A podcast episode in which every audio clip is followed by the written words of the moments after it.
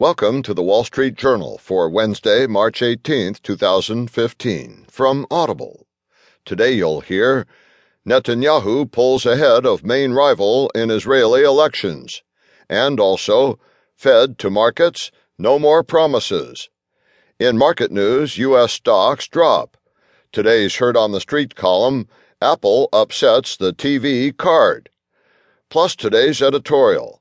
From Ahead of the Tape by Spencer Jakab, Market puts money where Fed's mouth is. And in Personal Journal, The Search for a Hit Food.